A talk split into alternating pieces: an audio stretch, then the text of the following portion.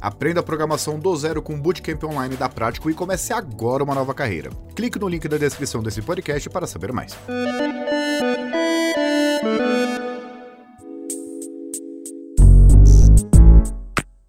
Fala pessoal, tudo bem com vocês? Comigo tá tudo bem. Eu sou Gustavo Minari apresentando aqui o podcast Canaltech de Férias. Começa agora o podcast Canaltech, o programa que traz tudo o que você precisa saber do universo da tecnologia para começar bem o seu dia.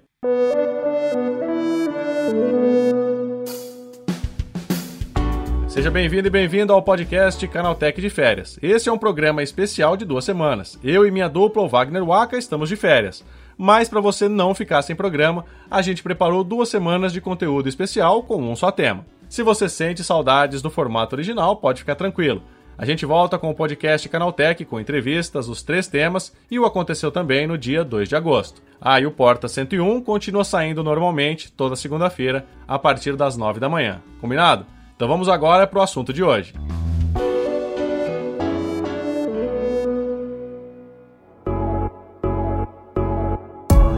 Desde que a pandemia de Covid-19 começou, o noticiário já alertava sobre uma consequência grave diretamente ligada ao fechamento temporário de fábricas que produziam chamados materiais semicondutores. O lockdown causou um desarranjo nas cadeias produtivas no mundo todo, fazendo com que diversas fábricas enfrentassem falta de matérias-primas e de produtos. No Brasil e no mundo, um dos principais componentes em falta ainda são os chips semicondutores, responsáveis por conduzir correntes elétricas e utilizados na produção de smartphones, carros, videogames e muitos outros equipamentos eletrônicos. Aqui no Brasil, o cenário não poderia ser diferente. De acordo com a ABSEMI, a Associação Brasileira da Indústria de Semicondutores, cerca de 90% dos semicondutores usados por aqui são importados. Com a escassez desse produto no mercado mundial, algumas montadoras como a Hyundai procuram algumas alternativas para não ficarem reféns de uma situação que parece não ter data para acabar. Uma das soluções seria produzir os próprios chips,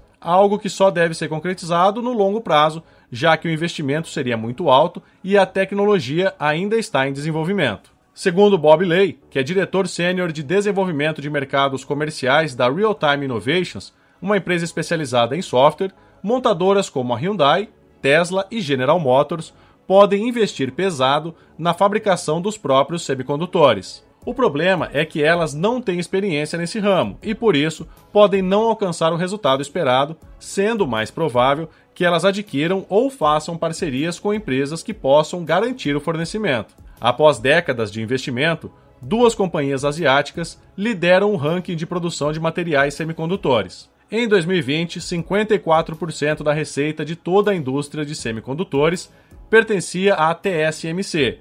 Já a Samsung, a segunda colocada, ficava com 17% do que era consumido pelo mercado mundial. Mas por que o mundo se tornou tão dependente dos semicondutores? A resposta é simples: graças à evolução tecnológica. Materiais semicondutores são aqueles que são de fato isolantes, mas possuem uma energia para que eles possam se tornar mais condutores de uma forma relativamente pequena. Esses materiais são utilizados na eletrônica justamente porque têm a capacidade de serem adequados, ajustados ou modulados quanto à sua condutividade. Os principais elementos semicondutores são o silício e o germânio. Eles são utilizados para a fabricação de componentes eletrônicos como transistores, diodos, semicondutores, microprocessadores, chips, nanocircuitos, LEDs, entre outros produtos tecnológicos presentes em praticamente todos os eletroeletrônicos que utilizamos atualmente. Grandes fabricantes de processadores também sofrem impacto direto da falta dos semicondutores. A Intel já anunciou o investimento de 20 bilhões de dólares para a construção de duas fábricas de processadores em Ohio, lá nos Estados Unidos. A ação visa reduzir a dependência da empresa por componentes fabricados em outros países. A princípio, a Intel usará as novas instalações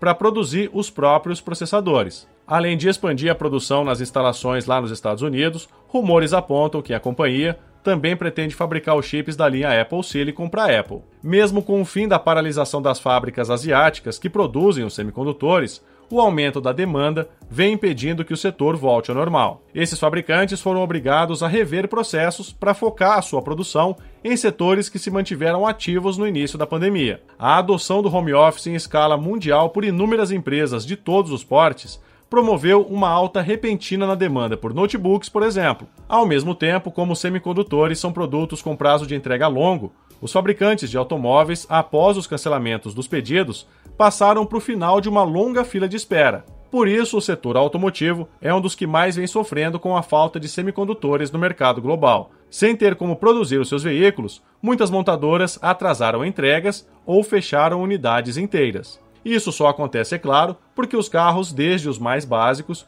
possuem centrais computadorizadas que dependem de processadores para funcionar. Lembra do Fusca que qualquer mecânico em início de carreira conseguia consertar? Pois é, agora os veículos são peças tecnológicas que não saem do lugar sem ter um coração de silício instalado. Mas e quando isso deve melhorar? Bom, em entrevista à rádio CNN, o coordenador de cursos automotivos da Fundação Getúlio Vargas, Antônio Jorge Martins, acredita que o fornecimento de semicondutores só deve ser normalizado em 2023. Então, até lá, o mundo vai ter que conviver com a falta do material do qual tem se mostrado até agora completamente dependente.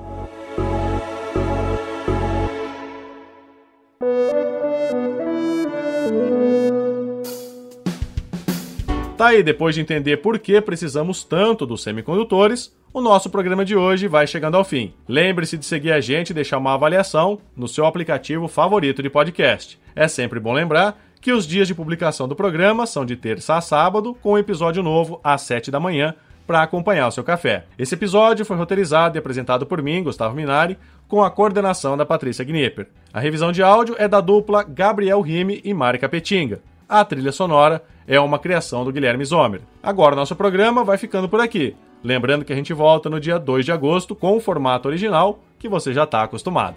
Tchau, tchau!